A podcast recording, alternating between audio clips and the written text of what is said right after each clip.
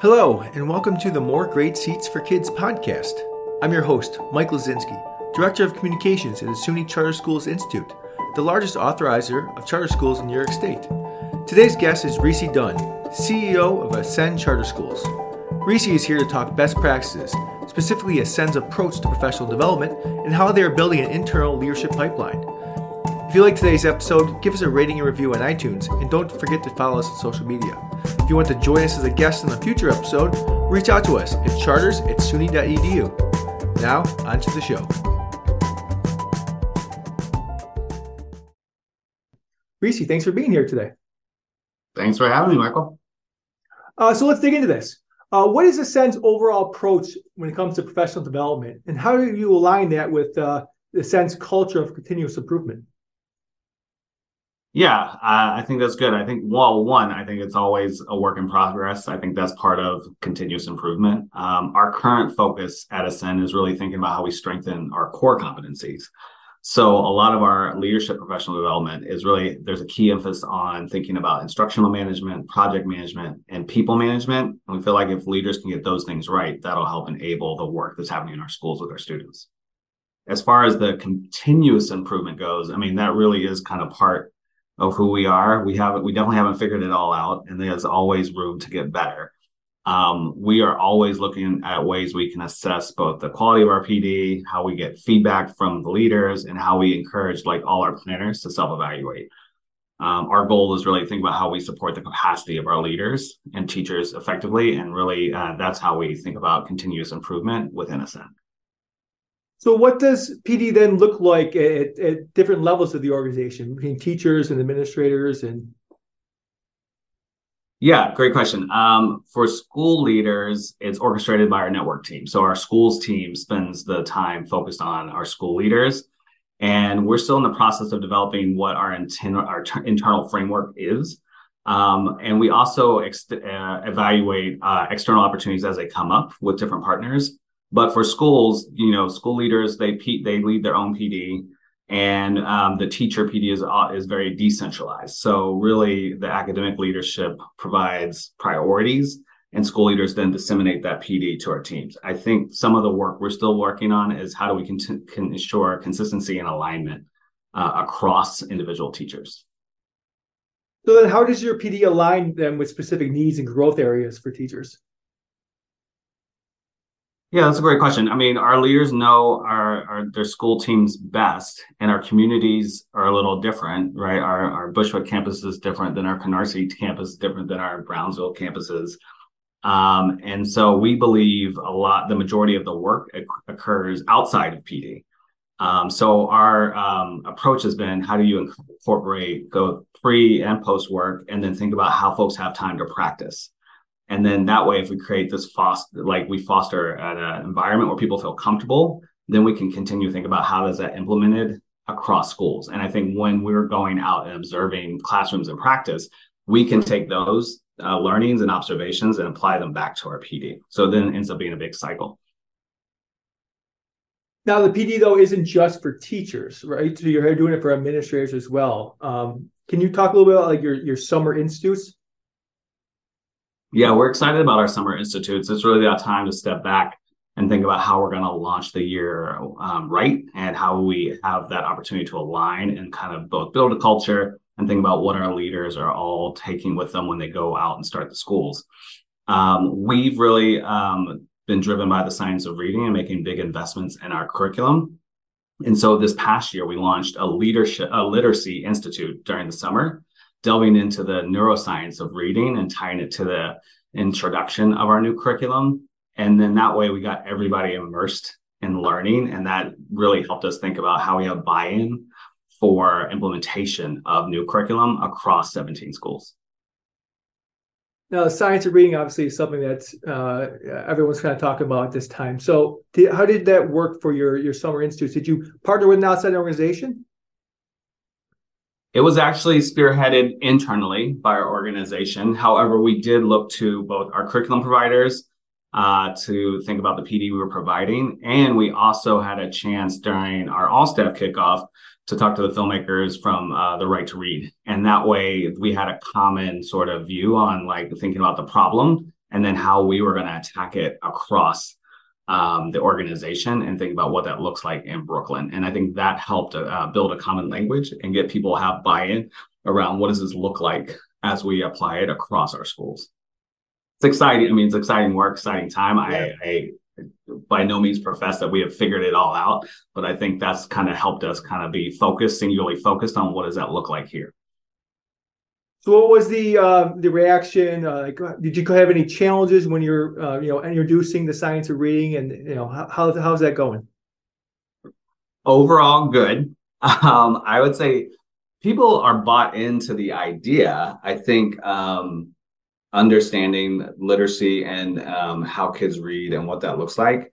And I think it's, but you know, teaching is a personal craft. And I think um, historically we had built a lot of curriculum in house, and we were realizing some of the things that we espouse on how we ensure students live lives of boundless choice and then what the resources we're providing in the classroom weren't always synced up. So one of the reasons we decided to invest deeply in um, ex, uh, external curriculum was to shore up some of that and provide additional resources and layers for the for the different levels of teachers we had across the board.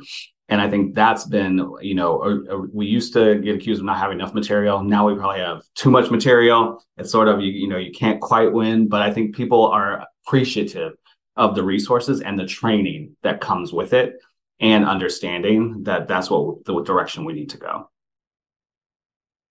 great so uh, let's shift gears for a second um, ascend uh, identified uh, pd capacity building among assistant principals as a, as a key lever that positively impact student performance so i was hoping you could like tell me a little bit more about that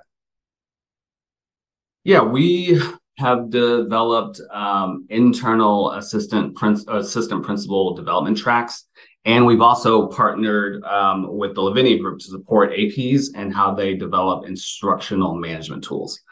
This approach has definitely been a lever in thinking how do we influence our achievement overall performance. Uh, last two years ago, we did a lot of focus just on our um, principals and we recognized definitely there was a piece missing from our APs who were definitely closer and proximate to the work and driving a lot of this work. And so we started working with communities of practice with them, but recognizing that there were it was unevenness across the assistant principal cohort. So we knew we needed to shore up that level because they were also the pipeline to future school leaders as well. And so we've seen some gains and i think there's still work to be done there but that's so critical and think about how do we um, go a little further than just the principal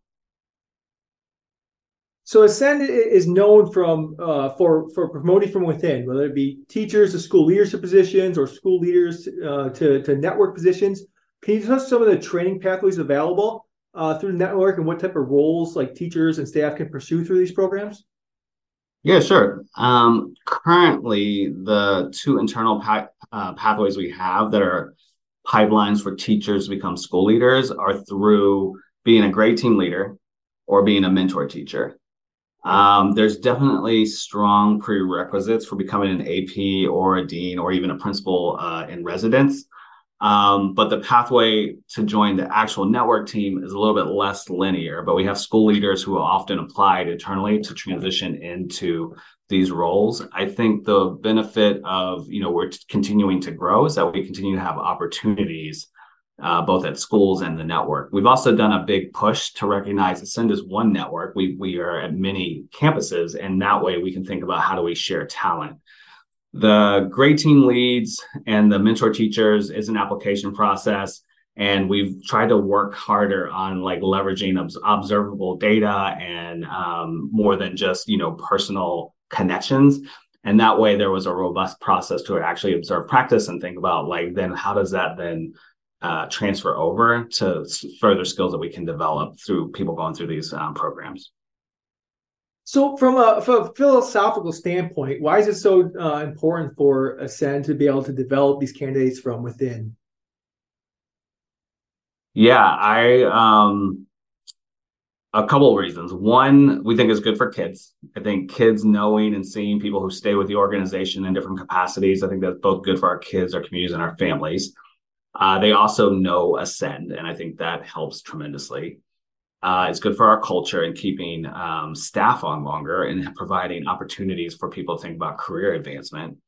and it's uh, important to help continue to uh, hit our mission. So I think all those things, uh, if we create that kind of infrastructure and that ethos, then people will want to stay here, and we'll also have better outcomes uh, in our school communities as well. And you know, recognizing that we can learn from within. I think anytime we hire folks from the outside, I think it's great, but there's also a learning curve to both understand the community and the culture. And so the times we can do it internally, I think that also saves us long-term investment uh, and that we could leverage to use for other things across the organization. So, when it comes to these leadership development pipelines, have you um, faced any challenges uh, aligning them with your overall mission and vision and, and DEI priorities? You know, the, our DEI priorities are have actually helped attract leaders and talent in general. Uh, often people will tell us that our commitment to diversity, equity, inclusion, anti-racism is something that attracts them, and what they've seen just in representation of the diverse backgrounds of our, our leaders, both at the network and school level, folks have said that was a place that um, attracted them to. Because we're very upfront about it and we we bake it into our screening and interview process, people, it's palpable. It's palpable different. I've been at many different organizations and we're very proud of the work we do here around DEIA I think the bigger issue then is then how do we think about leaders who are experienced enough to have nuanced uh, conversations um, with staff that intersect accountability and DEI issues. I think that's tricky. It takes many times at bat to develop. And I think that's work we still need to grow in across the organization to have leaders who can be able to navigate all those issues because I think there's tons of intersectionality in this work and I think it gets tricky and there's a lot of both and uh, when we have conversations like that and I think that's work we continue to try to get better at. That's great. Um, yeah, so I mean, obviously, uh, we talked when we started this conversation. You know, we talked about the fact that you're known for these for your PD, you're known for your leadership uh, uh, development pipelines a lot of schools are looking to improve their own efforts in, in these areas. So, what advice do you have for them? Takes time. I would say uh, it takes time. I think that um, we often in this space, I think, are very hard on ourselves. And I think thinking uh, the continuous learning and our ability to basically reinvent ourselves constantly has helped us. Like we haven't been so stuck on a particular model where we that we didn't want to get in our own way to continue to get better. Like just with our curriculum, we had we had made for many years we were very proud of the fact that we had created our curriculum in-house and did that and we got to a point where it was time to change and that's okay. And so i think the same with as you think about developing of your of your staff and your your people i think that's the work you need to do is have like that continuous feedback loop and think about what are the needs on the ground and it may change from like this year to next year to the year after um, a lot of our work with our aps originally came up from our aps voicing that they weren't having as much access to each other and to development opportunities and i think that's been a great investment to pivot and focus on them as well and so I, the other thing I'd say is like there's many communities of practice out there across networks. And so I think plugging into other people who've done it um, and uh, learning from them are great opportunities as well and see what works within your own organization. That's great. Uh, so a- any final thoughts you want to add? Um, any kind of a final advice for, for, for listeners? Final advice. Um, look, I think this work is hard has always been hard. And I think the more we can invest in internal pathways and internal development is is great. I think if we had additional resources, we'd probably invest even more in some of our internal tracks. And that's where I think it, it pays out in spades, not just for um, what the staff will get out of it, but also your culture and also your community and ultimately kids, which is why we're in this work. Recy, thank you very much for uh, joining us here today. Thank you. Always pleasure.